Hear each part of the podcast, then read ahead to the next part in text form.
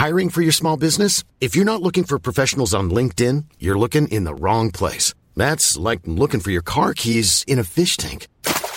LinkedIn helps you hire professionals you can't find anywhere else, even those who aren't actively searching for a new job but might be open to the perfect role. In a given month, over 70% of LinkedIn users don't even visit other leading job sites. So start looking in the right place. With LinkedIn, you can hire professionals like a professional. Post your free job on linkedin.com slash people today.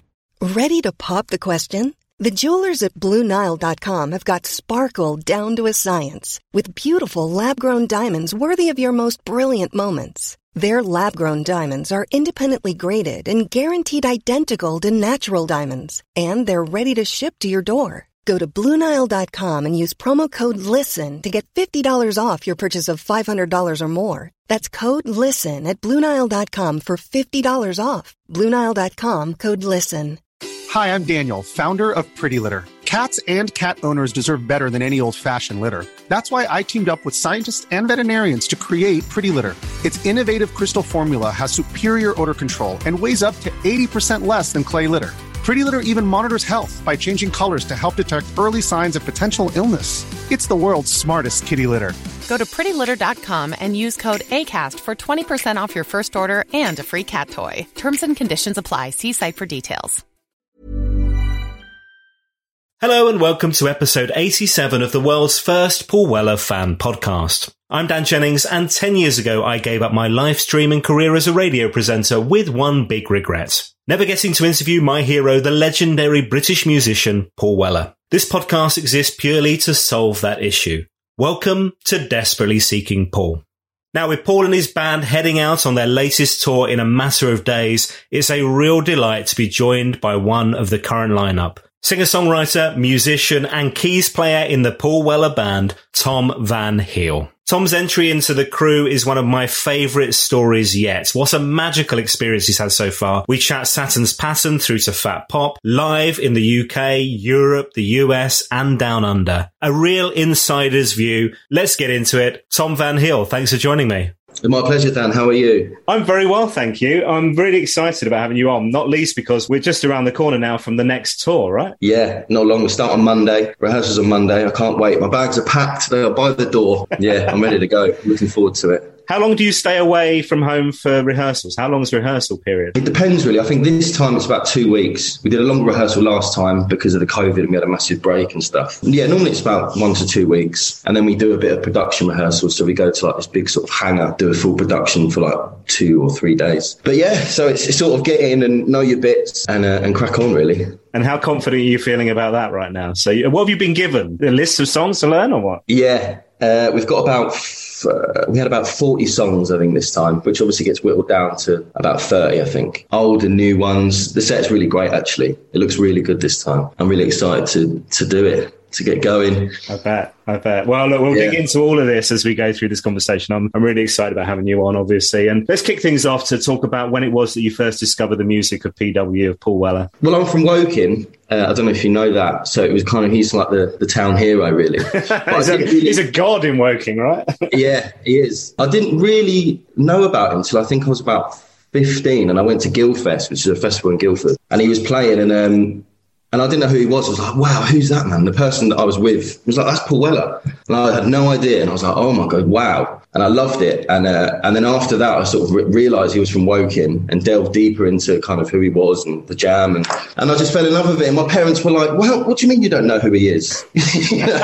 And so they sort of they sort of showed me this kind of back catalogue, and I was like, "Wow, why have you never told me about this?" Yeah, I just became a massive fan really. And my dad's a French polisher, met Paul's cousin, who's a, a painter, and this is when I first kind of got into music, and I was really into Paul and stuff, and and he sort of overheard him having a conversation. He was like, you know, my son's really into Paul Weller, blah, blah, blah. And he became like a family friend. And uh, he used to come round and, and, teach me guitar and stuff. And that was kind of how I um, how I got down the barn, really. Because my mum would always say to me, like, well, just ring up the barn and, you know, just go down and try and do a bit of work experience for years. And I was like, no, you can't do that. You can't just ring up, you know, Paul's studio and go down and just knock on the door. But evidently you can. so I sort of went down and, and I spoke to Charles, who's the engineer down there, and I could hear him sort of going, yeah, Yeah, and he was jocking him just about to put the phone down. I was like, well, I know Mark. And he went, what? I was like, yeah, I know, I know, uh, I know Paul's code Mark. He's like, oh, uh, okay then. And I sort of lied a bit and I said, I really want to know how to use Pro Tools and how to get into the recording side of it, of, of which I didn't, and he now knows that. oh, you're chatting up the engineer, I love it. yeah, I was like, can you teach me how to do that? So I ended up going down. I met Paul on the first day I was there, actually, and he sort of came around. He had no top on, and I was like, Jesus Christ, Paul! And it walked in, you know, majestic, and um, and I was sort of calling up cables and filling up the skip and uh, just making tea. And they were having this new, um, they're having this new soundproofing put above the, the desk. It was like this massive, huge bit of soundproofing. Charles was like, "Can you just get up on this ladder and just hold this soundproofing?" It was like day one, you know. And I'm thinking, "Oh, don't drop it," you know. So yeah, I remember going in, going into the office with Charles, and there was just Paul, and I think I can't remember who it was actually with him, maybe Claire, and I think Paul was signing some stuff, and he was like, "Who's this? His new T boy?" Then, and it shook my hand, and that's how I met him. I think I was about 21 when I first went down there. What period of this? This has been what 2010, something like that. I guess. I'm 32 now, so what's that? So I don't know. Yeah, but it was um, it was amazing. I was just I was I felt really lucky to be able to be there around all this stuff that was happening. And Steve Pilgrim came down that week to record an album. And I was just sort of knocking around and I wouldn't go home until sort of like one in the morning. And I would just make tea for him and and, and I ended up playing on playing piano on one of these tracks he did, but I don't think it came out end. But I was like, wow, I came home, I was buzzing, you know, I was like, Mum, you're never you're not gonna believe what happened, you know. And it was great. And then Paul said to me, he was like, What are you doing at the weekend? And I was like, Well, nothing, you know. Come to this art exhibition because Peter Blake was putting on this uh, sort of exhibition of Paul's stuff, the light Lightbox in Woking. I was like, okay, so I went down there and um, and he said, what are you doing next week? And I was like, well, nothing again, you know, it's just sort like this 21 year old that didn't know what I was doing. And uh, he said, well, I've got this, uh, my keyboard players band, the Moons are in. Why don't you come down and just hang about and, you know, do what you're doing? I was like, okay. So I went down and, and met the guys and I was just sort of like, I've got to kind of get in here somehow. I didn't really know how, but I was sort of playing the odd thing or whatever. And then Ben Gordelier, who's Paul's percussionist now, is also the drummer in the Moons. He overheard me playing the piano and he was like, Oh, you're a keys player. And I was like, Well, no, not really, but I can sort of do this. And he said, Oh, we need a keys player. I was like, oh, go, go, go and show Andy. And I was like, Nah. And so I didn't. I left it. And then uh, Ben had a word with Andy and said, Look, you know, this little young person that doesn't go away can play the keyboards. so I ended up just jamming with them. We were just, I remember just really late nights, we would just play music all the time and I would jam away. And then by the end of this week, I was sort of in the band. This is literally one of my favourite stories on the podcast so far. This is like unbelievable, man. I know. I couldn't believe it because it was all that time of sort of my mum going, look, go down there and just make some tea. And I thought, mum, you cannot just go down to Paul Weller's studio and make tea. But you can. And within, yeah, within sort of two weeks, I was in the Moons. And then after that, they had a tour with Beady Eye, which was Liam's band after Oasis. And they were like, do you fancy coming to, to Europe to do, to do this tour on keys? I was like, well, I'm not a keys player, but yes, I'm in. so they sent me, I think they gave me all their albums that they had at the time. And I just sort of tried to learn them all the best I could. And I went to Andy's flat at the time and he sort of showed me a few bits. And then that was it. And I sort of don't, I think we did one gig before that tour. I think it was the Horn in St Albans, and um, did that gig. And then the next gig was Munich. So that was like my first proper kind of tour in a van with the lads, you know? So it was great, yeah. And then after that, I just sort of, I wasn't just the T-boy anymore. I was sort of, I didn't feel like this person that was kind of standing in the corner like, does anybody want some tea? I was kind of a little bit allowed in, you know? That's unbelievable. Wow. When you say like you didn't think you were considered yourself a keys player, what did you consider yourself? What was your instrument of choice generally? I was a drummer to start off with. I sort of went to college in Guildford and did drums. And I was just, I just classed myself as a drummer, but I could sort of play a bit of piano because my auntie's boyfriend, years and years in, when I was like five, she went out with this jazz musician and he would sort of teach me a little bit of boogie woogie and stuff like that. So I was always, I used to look up to him and think, wow, you know, that's really cool. So I, I sort of knew a little bit and I would write stuff on the piano, but I would never sort of class myself as a keys player, you know. And then I sort of played guitar as well. So I think drums and guitar would be like my instruments. But now it's, yeah, now it would be keys, I guess. Definitely was not a keys player when I when I joined the Moons. But it was great, and thank God I did, you know, because it's sort of given me a, a livelihood now. Yeah, that's unbelievable. Wow. And I think I'm right in saying the first Weller track you performed on, you play drums. So on Saturn's Pattern. Yeah. Was, it, was it long time on Saturn's Pattern? Yeah, long time. Yeah, that was great. Actually, that was such a random thing because he just had this idea, which is that song. I don't think it got changed that much. I think we played it sort of start to finish. I think Bill Wheeler, Kenny's son, was on guitar. Paul was on guitar. I was on drums. Can't remember who was on bass. I Just think a- Charles Rees is on bass on that one. Yeah, but he might be right, but he also plays. do you remember those whiskey things you get? You put in your coffee. Yeah, yeah, You know those yeah. little things you spin round. He's like, I've got this idea, and I remember him having this guitar, and it was going. So I remember him doing that, and I was like, "What? This is far out, man." But yeah, he Paul just had these chords and was like, "What? Can you just come play some drums on this thing?"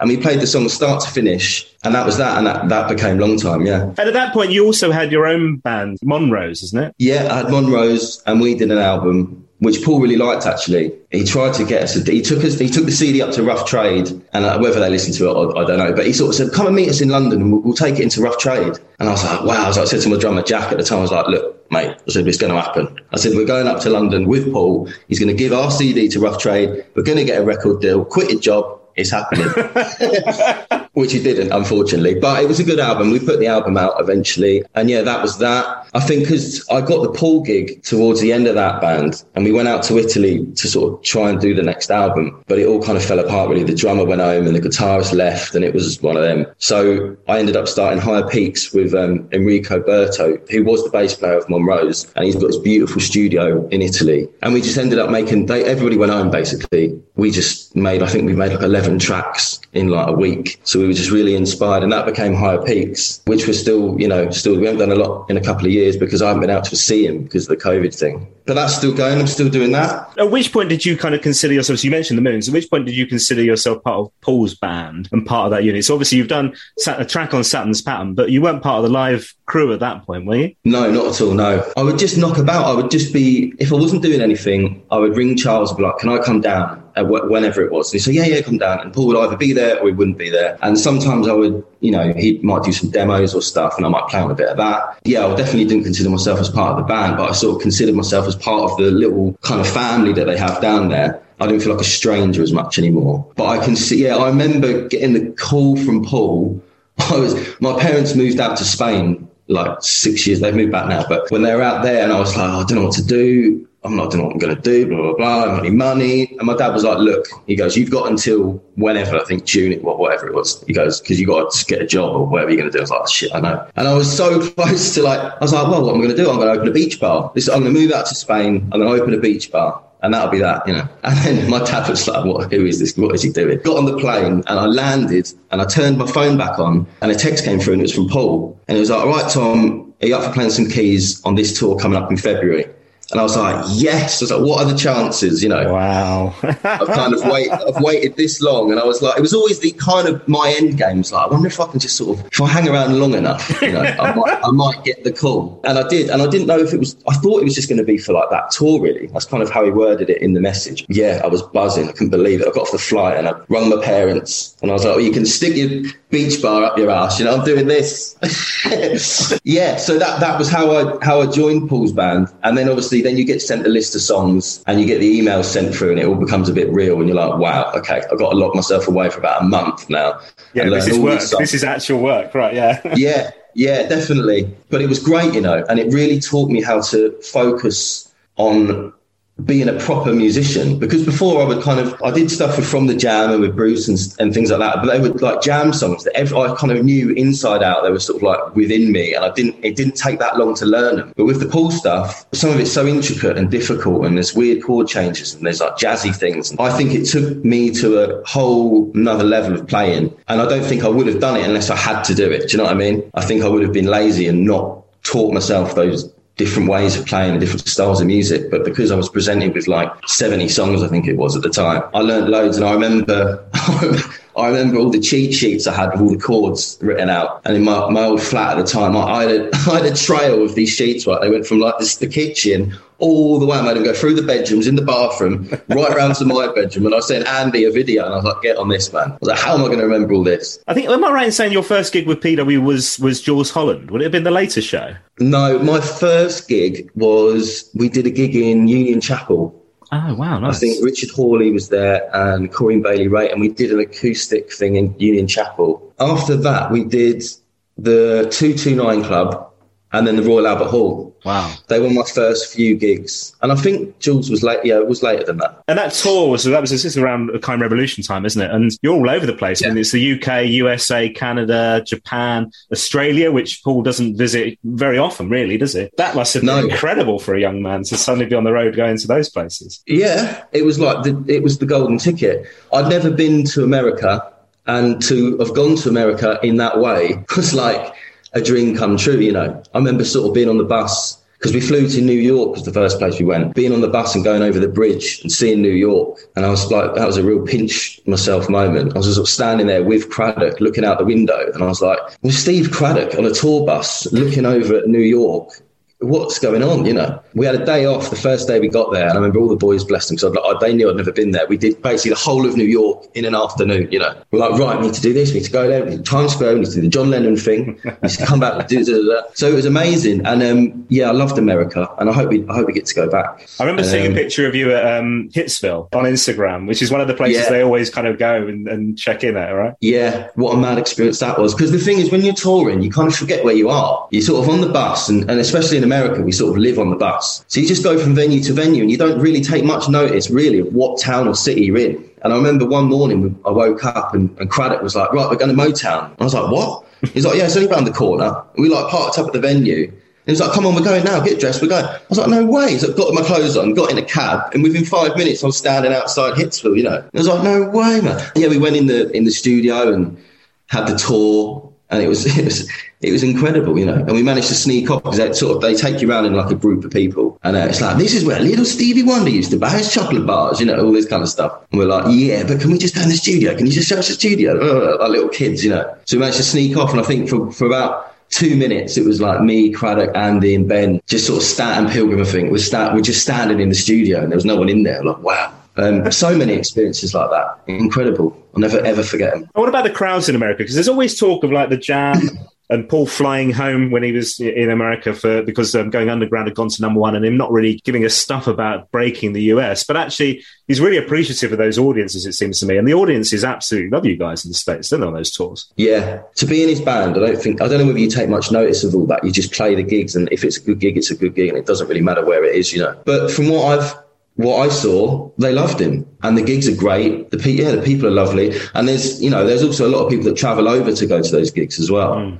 So it's really special to see people that have come from you know England or whatever, and they've come all the way over, or even Australia, you know, to see those gigs. It's quite impressive. No, I loved it, and I think they, I mean, they loved it too. How different is it? Because Japan seems like a completely different experience again from what I can work out in terms of the crowd. Yeah, Japan is mad.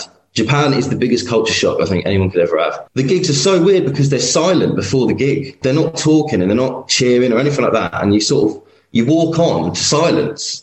It's bizarre. And you sit down, you can sort of hear the air come out of your stall, you know. And after every song, they sort of go, they'll clap for like 30 seconds and it's just silent. It's so bizarre, but they just, they listen to everything. But they're amazing. The people out there are incredible. Love Japan. It's such a great place to go and, and, and visit. And if you can play, if you're lucky enough to play gigs out there, then yeah, Yeah. it's incredible. Yeah, I remember watching the video of the um, Sydney Opera House as well, which would have must have been that tour again. And you did a few nights there, I think, on that. Yeah, we flew from Japan straight to Sydney. We did three nights there, yeah. And we, we landed on uh, Australia Day. So we were staying right on the harbour. I don't think any of us knew anything about Australia Day until we got there. I remember all this sort of commotion going on. We're like, what's going on here? And then we stood around the harbour and it was the most, ama- I've never seen anything like it. There was like opera singers, fireworks. It was like a full shebang. And it took us like two hours to get back to the hotel. It was like five minute walk. You know, all these people just came out of nowhere. I loved that experience of going to Sydney. It was amazing. And me and Ben went to the beach and we were swimming in the sea and completely forgot about sharks. We were like, what are we doing? We were just floating on our back, you know, Bondi Beach. Like, yes, have a bit of this. We're like, oh yeah, about the sharks.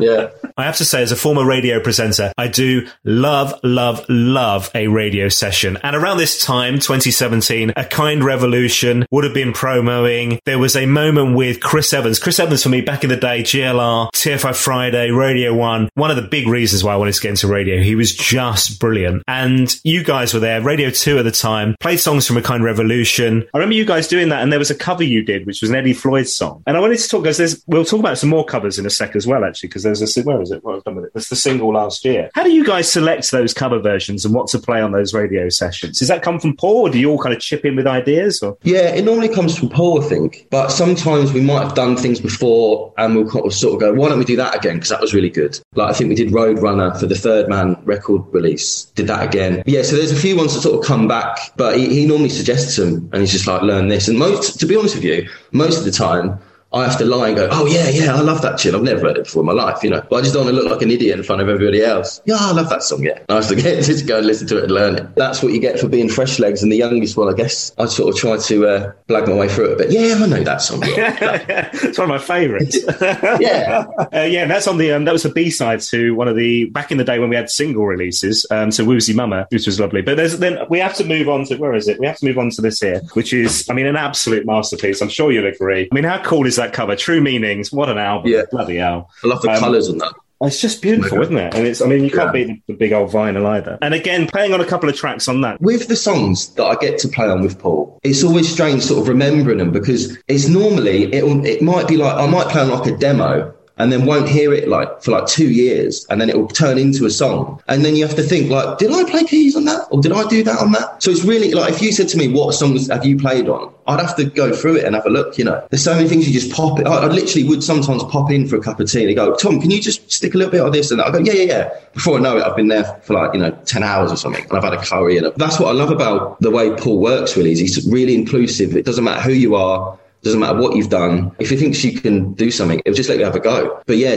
going back to True Meanings, I just love that album. And I just like, it always reminds me of the Festival Hall gigs that we did, which were just amazing. Playing with the orchestra, Hannah Peel obviously orchestrating it. It's just incredible. What an incredible experience. That was another weird moment. So you walked on stage, it was really quiet, you know, you could hear a pin drop. And I think sometimes when we play gigs, we can sort of go off piste a little bit and, um, you know, we can jam out or whatever we do. I mean, we stick to a structure pretty much, but sometimes Paul might want to go off or on a musical tangent, so we say. With the orchestra, you can't do that. You can't move anywhere because it's all to, you know, to a score. I don't think any of us can read music, to be fair. So we just go by like the vibe of it. But those gigs, I remember we had to learn everything as it is, note perfect, which was such a challenge, but such an amazing experience because I think we all came out of it better players, really, because we all had to listen more and we were really structured yeah, it was great. But that's what that album reminds me of is, is those gigs and that time. The other aspects album from that gig is something I play all the time. It's so special. The sound of it is just absolutely beautiful from the orchestra and you yeah. guys playing together. It's brilliant. Um, I can remind you of the songs you're on on,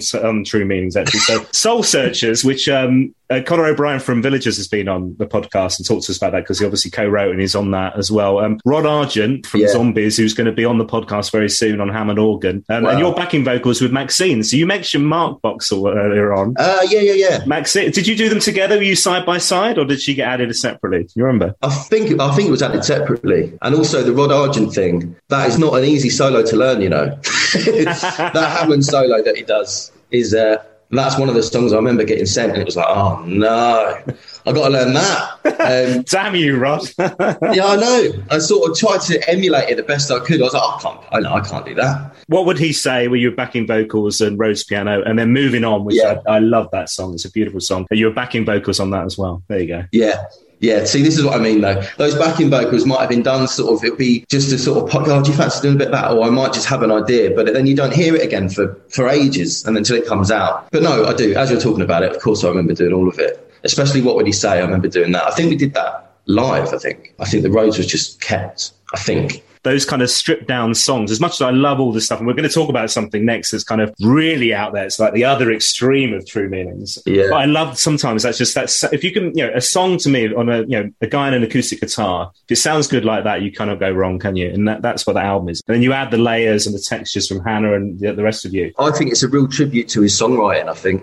I think he's really proud of that album because it's there's no you can't hide behind anything on that album. The songs are there and that's what it is, and they stand up. You know, they're fantastic songs. Um, and it is really, it is just a guitar, most of it, and a vocal and strings, you know, yeah, they colour it and stuff, but you can't hide behind any pops and bangs, you know, it's, it is what it is. And I love those songs. I think Aspects is a beautiful song. Oh yeah, absolutely. I think that's still Paul's yeah. favourite. I was looking at the um, they've yeah. just released like the, the press release for the new book that's coming out in October. And Aspects is if you buy the the big deluxe version of it, Aspects the lyrics are there, and, and he, I think he says it's like it's right up there, one of his favourite songs ever. Yeah, I can see why as well. I think it's a beautiful song. The lyric is fantastic that song, and it's great to play as well. It's really a nice moment, really quiet, and everybody listens, and it's kind of like the guitars because I think there's three guitars on it at the same, like they sort of sat around one mic and recorded them all together. And it's kind of like um, the art of weaving, like Keith and, uh, and Ronnie talk about in the Stones. It's like, you know, nobody gets in the way of anybody else. They fit together nicely, you know? That's like, I always think that's magical with you guys. It's, I don't know if that, does that come just from something natural together rather than loads and loads of practice and getting that right? It just seems that you you all click together in, in that band. Yeah, I think it comes from the fact that Paul and Cradock have played together for I don't know how long, probably nearly 30 years or something. And myself, Ben, and Andy have played together before, you know, in the moon. So we kind of had a vibe already. So we, we can kind of know where each other are going to go. It seems to just fit. I don't know. I don't really know why. I can't put my finger on it, but we all get each other. And I'm a massive fan. And I think that helps. And everybody's a fan, you know?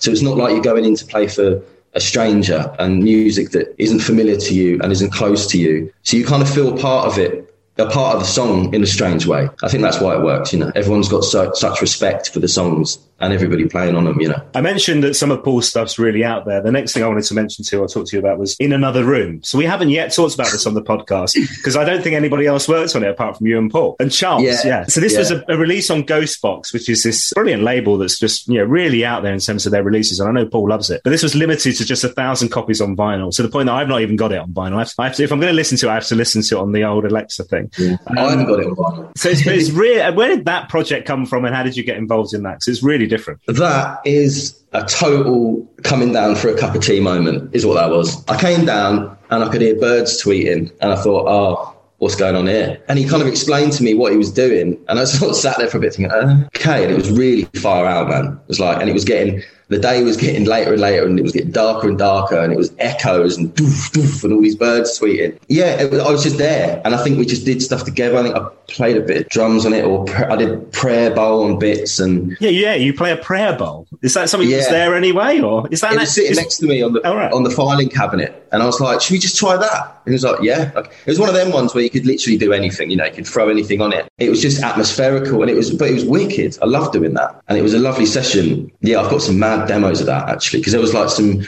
pre-recorded stuff that we did. And I think Walking's on that, or like the first part of Walking. I think that's where that track came from. But yeah, I found it the other day actually. I've got this CD, and it's just I've got three minutes of just footsteps. Whose footsteps? I think it was Paul. I think I was maybe playing the drums, and Charles had some mad sort of slapback on it, and Paul's just walking around the studio. I don't know what he was doing, just walking around, and that is, there's three minutes of that.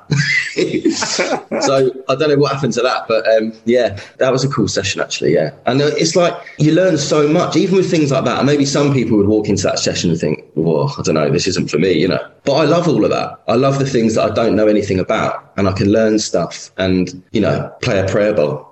Why not? you think Paul's been doing this what 45 years in you know since the jam now and that first record deal and still wanting to experiment still wanting to push the boundaries try new things. I can't think of a single other artist who after that long would still want to be doing those kind of things. It's remarkable really. It really is. Yeah i agree. Everything's different. It's always something else going on down there. It's never the same and it's always exciting and it makes you want to play. I always come back from the barn and it, could be doing whatever, whatever style of music, and it will make me want to come home and write, which I think is really inspiring. That's one of the main reasons why I used to go down there all the time. It'd be like, I'd come home and I'd love to just pick my guitar up, sit at my piano, and I'd be inspired by his work ethic, really. It's just no stopping him, and he'll just keep going and going and do any style you like and write whatever way. And I just thought that was amazing. In another room is one of them, you know, it's just him experimenting, finding different styles and doing what he wants. I think that's a nice luxury that he has, is he just can do pretty much what he wants. And as a writer, that must be so fulfilling um, to have that freedom to go, I'm going to, you know, I'm going to do an avant-garde EP or whatever. Yeah, I read that he it was around like 22 Dreams. It was a really like for him felt like that was like a self-indulgent album, and like and then everybody loved it. And it's like, okay, do you know what? Fuck it. From now on in, I'm just going to do what I want to do, and if other people like it, and obviously we do. But yeah, know, that's great, isn't it? And and we have to talk yeah. about. I mean, obviously the past couple of years have been horrendous with the pandemic and everything for I mean, so many people, the music industry, everybody, live gigs, uh, you know, all of us affected. But on the plus side, we have had two fabulous number one albums from Mr. Weller in that time, and, and three albums if you count the live one at the tail end last year as well. So let's talk about On Sunset because yeah. you're there on the opening track, piano and backing vocals for Mirrorball, which again is like a nuts. I mean, what's it like eight minutes long or something ridiculous? yeah. it goes off in so many different directions. But uh, I mean, that's a brilliant album again. Mirrorball was I mean, I think it was near, it was pretty much done. I think the first time I kind of heard it, and I just had this little idea for the for the intro, and I think it's kind of like a sort of almost sort of Celtic piano thing. And I was playing it in the live room, and Paul sort of came and was like, "Oh, I really like that." So we just stuck it on. Yeah, it was just another time to just be around creative people and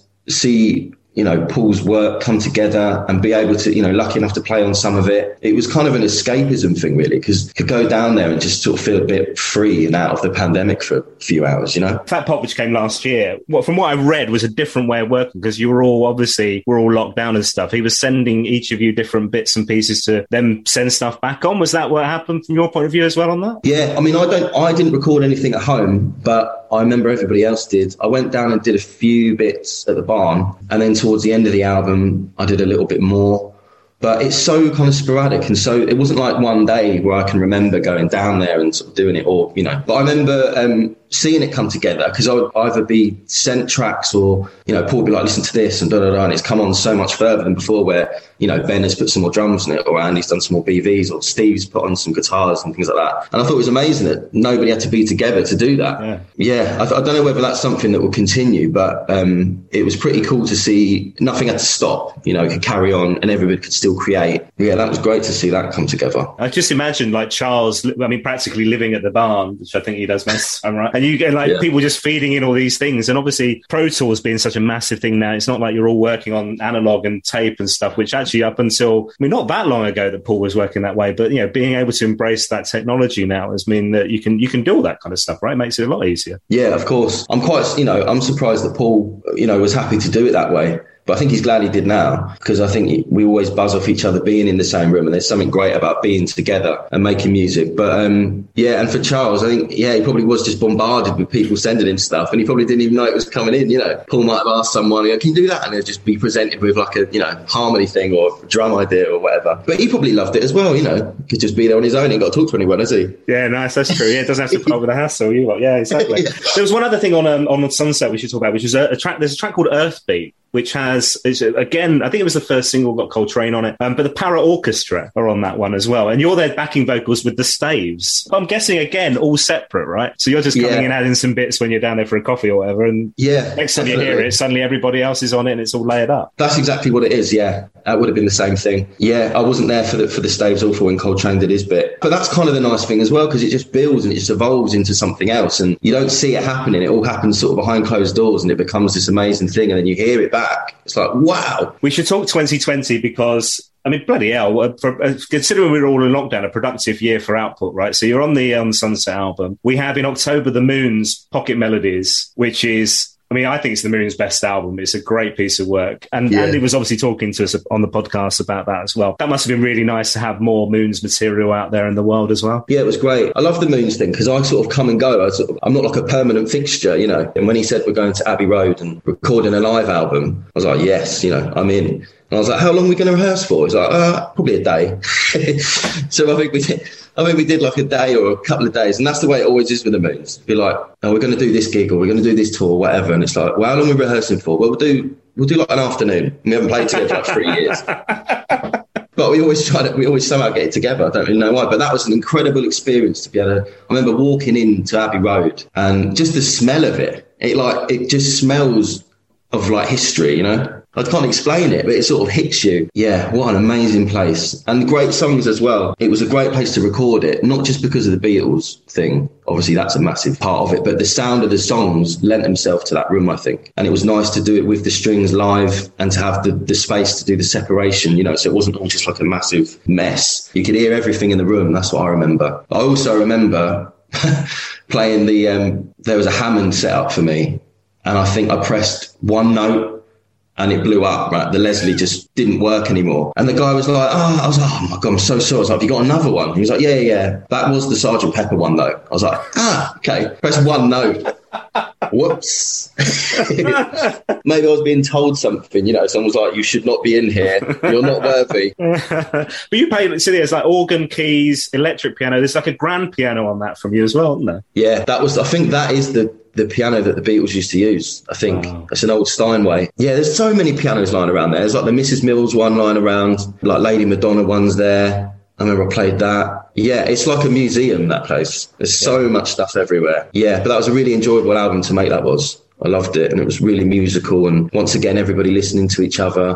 And we had to get it, you know, we had to get those songs in sort of two takes, I think, because we only had a day there, you know. It must be so, so nice as well when you see on all these projects, when you see them kind of go out in the world and the public love them so much, you get such great feedback. All of these albums that we're talking about get such great reviews as well, so the critics love them too. That must be really special to feel like you're part of that and you've had that input. Yeah, definitely. It just makes you realise why you do it, I think, because you do it and then you forget about it and then it comes out and it's like, oh yeah. And it's nice to have that time where you're not listening to it and then you listen to it again when it's out in the world and people are saying such lovely things. It's like, oh yeah, that's why we do this thing, you know. Yeah. That's why we like to love to, you know, love music and, and the camaraderie of it. That's my favourite bit, or one of it. Is just be. I'm lucky enough to play with such amazing musicians, and they're all like my best friends, you know. That's what I think anyway. They probably yeah. said different. yeah, Andy's that's not what Andy said at all. I'm joking, I'm joking. The um the also the tail end of 2020, we also had your first solo material as well. So high rise. Two questions. One, is this something that you're going to be doing more of? Is there more solo stuff to come? Um, he's nodding, folks, but we'll talk about that in a second. And then tell me about that because it was also raise money for Centrepoint as well, wasn't it? Yeah. I think Claire Moon sort of mentioned Centrepoint to me and I thought, wow, it'd be such a great thing to put this song out. Because I wasn't that was just a song that I was writing for for a solo thing, and I thought, why not put it out? And if I can raise a little bit of money, then great, you know. And people seemed to like it. It was cool. Me and my girlfriend made a, a, a video. We just went around London with our phones, and that was a fun thing to do because it was in the pandemic and we couldn't really do anything else. So it was just a nice thing to do, and I just wanted to do put something out musical. And if I could raise a bit of money for charity, then great. And then Ben Gordelier, he mixed it, played bass on it and drums so yeah, that was cool. So I just sent it to him, and he did his thing, sent it back, and we just put it out. But yeah, I'm I'm working on a, a, a solo thing at the moment. I've got about mm, I've got about eight songs together, I think, that are pretty much done. I've recorded some of it down at Cradock's place and did some stuff at the barn. And also, I went to, um, do you know the band Band of Skulls? Have you heard of them before? Yeah, yeah. Well, the singer, he lives in South, he's got like a little studio in Southampton, and I did some tracks there as well. So I kind of put myself around a little bit. I didn't want to do it in one place. I wanted to work with a few different people and just see what happens. And I've got no kind of deadline of when I want to put it out. I just started writing in the pandemic and I was just like, I've got to do something, you know. So I'll just write a solo thing. And it's turning out to be quite nice. So I'm going to sit on it for a little bit and maybe write some more songs and hopefully, I don't know, yeah, maybe by the end of this year I'll have something out, I reckon. Okay, cool, nice. Now we're right on the cusp of the tour that we mentioned at the beginning. So that's to go into rehearsals. But tail end of last year, we had back out on the road again after so long. It must have been really special to be back in live audiences and playing as a band again, was it? Yeah, it made me laugh seeing people come through the door at the barn, just the smiles on their face. It was like, freedom, you know? it was like the boys are back in the gang, you know. Yeah, it was great. It made me laugh and everyone was coming in. It was like, hello, you know, hugs everywhere. I was like, yes. I think everybody was buzzing. Yeah, great time. Wicked tour it was a shame that it, you know, finished a couple of gigs early, but I think it was pretty surprising that we got as far as we did as well. Great, one of my favourite tours actually, I think. And I don't know whether that's because it was so long, like, you know, since we'd played. I think it was just, I think it was every, everyone wanted it. You know, the crowds wanted it and the gigs were amazing. I remember it was the first time I went to the Barrowlands. Wow, you know, that's an experience. Everybody used to say about, oh, the Barrowlands, man. Well, that's a fucking proper gig, that is. I was like, yeah, yeah, yeah. And I didn't realise until you get there that it is so loud. They, at the end of the gate, they stamp their feet at the end, like boom, boom, boom. Great to be back on the bus again and just having a laugh and playing great music. The set list I thought was mega. Yeah, just hanging out and playing with your mates again That's the best. It's the best feeling. It was mad because right at the beginning, when you started off, there were like 35 songs in that the actual set list, the, li- like the live set list, and it was like like two and a half hours or something. Brilliant. Yeah, yeah, we were mad for it, so to speak. um, yeah, it was. Yeah, was it like two and a half hours? Wasn't it? I think. Yeah. yeah, it was incredible, but it didn't feel like that. I remember everyone would come off. It's like it felt like five minutes. You know, it went really fast. And I think, um, yeah, just enjoyed it. So I think that's why it was so long, is because we just wanted to play, you know, especially Paul. He was buzzing for it. Yeah, it must have been. So I Um, was think, trying to figure this out. I think it must have been like the longest period that he hadn't played live for in his career. Yeah, yeah, I think it was. Like. Well, And were there standout songs for you? So when you were in rehearsals, when you were then, you know, doing the tour, were there ones where you, like when you were performing them, you were like, this, this is great. And were there ones where you went, I'm so glad this is part of the set list. This is an absolute banger. Yeah, I love playing Brushed. I love playing that. That's so cool to play that. And that pleasure, that was wicked because we sort of did a different version, like a sort of Richie Havensy kind of version of that. And I got to go over and play Paul's piano, which was pretty cool. Just being out and playing music again. It didn't matter what we were playing. Could have played any of it. But obviously the classics as well, you know, getting to play Malice again, that's always a buzz. Changing Man, I love playing that song. I love Still Glides the Stream. That's a really nice song to play. It's a proper moment, that is. Yeah, so many, so many of them. So many of the songs. Above the Clouds. Oh, yes. It amazed me that still, so, so I mean, obviously there's so much material. I don't know how you whittle it down. You guys whittle it down to a set list and Paul whittles it down to a set list. But there were still songs that from the latest album and from On Sunset that have yet to have an, a, a, an airing in public. So Fat Pop being one of them. I was like, that's gonna Yeah. be, that- that's going to be an absolute banger live. And I was like, oh, they've not done it at all. Yeah, well, you never know. It Ah. might crop up. what was the other one I was thinking about? Um, oh, True with uh, Lia from the Mysterines was that's a Yeah. great one. But yeah, there's there are some where you go, there's just too many bloody good songs, right? I guess that's the issue. Yeah, I know. And there's even more songs that don't even make the album, you know. There's songs left over, I think, and things like that that are just might never, you know, might never come out. And you're like, how can you not put that out? It's great. Yeah, well, Um, even on, and even on the deluxe one of Fat Pop, there's a track called "Into the Sea," which is beautiful. And you're like, how is that not on the main album? Christ, the amount of material is just, I mean, God knows. But, I, but there'll be some surprises on this new tour. Then I know I'm not going to ask you to name what you're working on, but it's different. It's going to Yeah. be a different tour to the last one, right? Yeah, there's always new ones, right? There's always new or new old ones that come up that people will, I'm sure, be excited to hear. That's all. That's all I'm going to say at the No, moment. fair enough. Tour bus, the last tour. You were on tour the last time round when the the Get Back Beatles documentary landed on Disney Plus, right? Oh my god, have you seen it? Oh yeah, it's great. Jesus Christ! Yeah, we watched. We had it on the bus. Incredible. It's like seven hours long. So like every day we would do like to the, the next episode, you know. And uh, it's the quietest the bus has ever been. I think we sat there for like two hours, two three hours, whatever it was, we were just glued to the screen like this. And um, yeah, that talk about getting you buzzed for a gig. There's nothing. That was wicked watching that, and then being able to go on and do gigs and stuff. But it made me laugh in sound checks. We'd sort of get there and we'd be jamming out, you know, Beatles songs.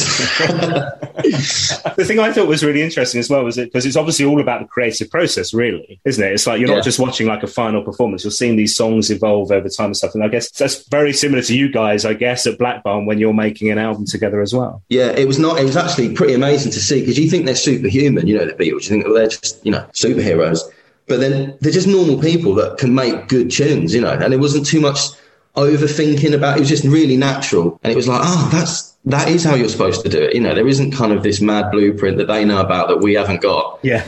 They're just good songwriters that do it exactly the same as everybody else. Yeah, so that was nice to see. Actually, it was kind of a bit inspiring, but gives you a bit of hope to think, well, you know, we are doing it the right way Yeah. and maybe uh, you know just got to write another let it be yeah. No pressure. yeah no, I look forward to that solo album. yeah Okay, so let's talk about 2022 then. And at the time of recording, you're just days away from starting rehearsals, like we mentioned, heading back out on the road very, very soon. But also, most importantly, 26th of January this year, you became a dad for the second time. Is that right? yes i did yeah baby suki she's in the area mate she's uh, she's definitely a baby. She's very loud. She's crying but she's all good. I love her to pieces. It's amazing. Yeah. Father of two. So little sienna. Who's two now. And uh, and suki. Yeah. I'm loving it. I absolutely love it. And it's the best thing I ever did. I think, I've be, you know, having children. Will, as cliche as it sounds, it, but it changes you. I don't know how, I don't know really why, but it changes you, it changes your whole outlook on life, I think, and it puts it all into perspective. But, you know, getting away for a few weeks, that'll be nice. I was going to ask you. It's, a, it's that yeah, it's that thing of like, yeah, should I say that? But you're right. I'm guessing Yeah. like, a bit, bit of a rest to go on tour, right? Well, yeah, I know. Shouldn't say it, but you sort of go to work to have a rest. I'm going to miss them like mad, really. And I think it's sort of five, six weeks I'm going to be away. So that's a long time. Um, but yeah, it'll be nice as well. Yeah, yeah. that's all I'm saying. now this year, obviously, so there's you know a whole, whole big stack of dates. I know the European stuff isn't happening right now, which is a shame, but there's a load of stacks of dates. But also Hop Farm and Chelsea and things like that. So I mean, God, it's going to be busy with summer, right? Yeah, I can't wait. I think it's near enough like every weekend in the summer, I think. Well, it looks that way anyway. But I love doing the outdoor gigs with Paul because I remember sort of learning guitar and stuff to the um, uh, what's that? Is it is it Hyde Park the DVD? I remember um, going back to Mark, his cousin. His cousin, his cousin lent me an amp, a bit like a big Marshall amp, right, and an SG because I didn't have an electric guitar. Was like, here you go, just play that every day after school, man. I used to crank that DVD and just I blew the amp up in the end. I remember I was went out when he came to pick it up, but there you go, another story. But um, but that I always remember watching that, and then when we do the out, outdoor gigs, it's just like it's like wow, you know, I'm now in the band and we're playing an outdoor show to all these people. The sun's going down, it's beautiful, and they always seem to be sunny. I don't think I've done a like a rainy outdoor gig with him. I think I've been lucky. It's always sunny. Yeah, I love doing those outdoor ones. Wicked. One thing we should talk about from last year, yes, another Weller release. So this was post Fat Pop, Third Man Records. A limited vinyl release, three cover versions. So I've not got the yellow vinyl, I've got the black vinyl, but at least I've got the black vinyl because this thing was like bloody rocking all shit, right? So Yeah. this was, what was it, last September, Jack White's record label. And I'm not, I've always wondered if Paul's into Jack White because he's never referenced him in music and stuff. But the fact that he was on his label, you kind of think, well, maybe he must be a bit of a fan and stuff. But Paul chose these, you mentioned Motown earlier, three Motown tracks, I guess linking in with the Detroit bit of Third Man Records and stuff. But so we had, um, what was it, Going to a Go Go, Smokey Robinson, Roadrunner, you mentioned earlier, Junior Walker, and then What Does It Take, which I didn't know that song actually until Paul covered it, which again was Junior Walker. I don't know if you were the same. Yeah, exactly. Like I said earlier, I didn't know it. I was like, oh yeah, yeah, yeah. But um, I actually, like, that's my favourite one on the record. I think. I mean, did a great version of that, and it's really fun to play. I don't know whether I'll ever get to do it again, but um, yeah, it sounds mega as well. Did you know what Um, that was for? Did Paul say what this project was going to be for at that point? Did you know Yeah. it was a Jack White thing? Yeah. No, we knew what it was kind of be going to be for, and we just got sent the songs, and it was like we just all went down there, played them, and hung out, and it was uh, it was pretty straightforward, really. But it was cool to be on Jack White. I don't know if Paul's a massive fan, but I am. I love Jack White stuff, and to have something to come out on his label was pretty cool. I think. Mm, yeah, because the yellow vinyl you could only get in the shop, so you had to queue up in Soho for hours on end while the shop opened. Yeah. At the, at the end of the evening, apparently Jack White came out and played on the balcony or something like Prince back in the day or something. It was, did you ever get a copy of the vinyl? Have you got it? Yeah, I got one of those bad boys. Yeah, I've got one of them. But he did. Yeah, he played on the roof, and I think that was um, who's the geezer that put the shark in the tank? Damien Hirst. That's it. Yeah, he played on um, Damien Hirst's balcony, which Oh, is next to the office or above the office. Ah, something like okay. Yeah, yeah, yeah. That's what I heard anyway. Okay, that's a really cool project. Right, a couple of things we have to do before you go. Um, this has been so lovely. You are allowed one Paul Weller song for the rest of your life. It can be the Jam, the Style Council, or solo. Which one's it going to be, Tom? Oh, that is a hard one, you know. And I sort of knew you were going to ask me this, and I still don't know the answer to it. But I don't know. Um, for me, Changing Man for me has always been one of my favourite tunes. And I remember being in my first band and playing it in the pubs in Woking. And that's always been a, a real, you know, moment. I think that one for his for his solo stuff, I think Changing Man. But then Brushed, I don't know. I can't. I literally can't answer that because there's too. There's too. There is too many. What does Paul Yeah, make of you I'm- being a Woking man, like a local lad? Don't know really. We haven't. Re- we don't really speak about it that much, but I think he might like it. I'm just sort of it, another one in Woking that you know might have done good, sort of thing. Have you been to visit the tree trunks, the, the Jam tree trunks? I've had the look of them, mate. When I, when I drove past, what is all that about? but um, yeah, I don't know. I'm not sure about that.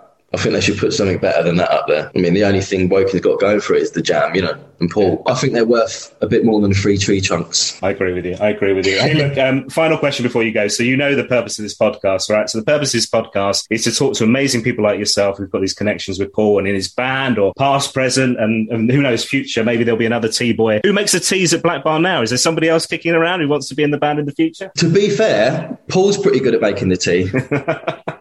He's always making the tea. Yeah, no, we all chip in. But there was an actually, there was a guy on the last rehearsals called Ollie, who's an amazing drummer. I can't remember his second name. He was making teas and he was being, and I was like, yes. Oh. I think he's off now playing drum. He's doing, he's he's joined another band and he's doing like a proper tour, arena tour with them. Yeah, make tea at Paul Weller Studio and you will get a job. Well, I'll be down on Monday. Um, so yeah, so the purpose of this podcast is not least for people like yourself, but it's also to get that interview with Mr. Weller that I never managed during my radio career. It has to happen at Black Barn. In my head, it's a whole day, but you know, maybe a couple of hours over a cup of tea. Uh, if it happens, what should I ask him, Tom? How do you like your tea? How does he like his tea? He likes it milk, no sugar. That's it. Nice and strong, no sugars, bit of milk. There you go. If you can do that, I think you'll be all right. Is there anything you'd love to know, but you can't ask him because he's now your mate and you're kind of too close to it? And you, as a fan, and uh, for so long as well. Don't know. I'd like to know where he gets his hair cut. I can't ask him that. There you go. ah, brilliant. Hey, man, this has been so good. Um, thank you so much for joining us. Good luck with the tour, obviously. Good luck with rehearsals. Oh, it's a pleasure. That. And um, yeah, cheers, man. I love this. No, thanks, Dan. No worries, mate. My thanks once again to Tom, another amazing guest on the podcast, and good luck to him and the whole Weller crew and band on their upcoming tour. I'll see you in Brighton and at Brixton Academy, guys. Thanks again for listening. A few small asks if that's okay. Number one, please do subscribe and follow wherever you get your podcasts, Apple, Spotify, etc. Number two, please share on social media. You can tag me in. It all helps to spread the word to the podcast as well. Feel free to drop the episode into Paul Weller fan forums on Facebook as well. It all helps to spread the word. Number three, if you've enjoyed, please buy me a coffee. Head to my website, paulwellerfanpodcast.com. You'll find all the details on there about my guests so far, previous episodes and blogs, and you can buy me a coffee online as well. Next on the podcast, a really big episode recorded live at the Cockpit Theatre in London. Gary Crowley is my very special guest on the next podcast. Thanks for listening. I'll see you next time. A lot can happen in the next three years. Like a chatbot may be your new best friend but what won't change? Needing health insurance. United Healthcare Tri Term Medical Plans are available for these changing times. Underwritten by Golden Rule Insurance Company, they offer budget friendly, flexible coverage for people who are in between jobs or missed open enrollment. The plans last nearly three years in some states, with access to a nationwide network of doctors and hospitals. So, for whatever tomorrow brings, United Healthcare Tri Term Medical Plans may be for you. Learn more at uh1.com. Hi, I'm Daniel, founder of Pretty Litter. Cats and cat owners deserve better than any old fashioned litter. That's why I teamed up with scientists and veterinarians to create Pretty Litter. Its innovative crystal formula has superior odor control and weighs up to 80% less than clay litter. Pretty Litter even monitors health by changing colors to help detect early signs of potential illness. It's the world's smartest kitty litter. Go to prettylitter.com and use code ACAST for 20% off your first order and a free cat toy. Terms and conditions apply. See site for details. When you make decisions for your company, you look for the no brainers. And if you have a lot of mailing to do, stamps.com is the ultimate no brainer. It streamlines your processes to make your business more efficient, which makes you less busy. Mail checks, invoices, legal documents, and everything you need to keep your business running with stamps.com. Seamlessly connect with every major marketplace and shopping cart. Schedule package pickups and see your cheapest and fastest shipping options from different carriers with rates up to 89% off USPS and UPS rates. And with the stamps.com mobile app, you can take care of mailing and shipping wherever you are. Make the same no-brainer decision as over 1 million other businesses with stamps.com. Sign up with code program for a 4-week trial plus free postage and a free digital scale. No long-term commitments or contracts. That's stamps.com. Code program.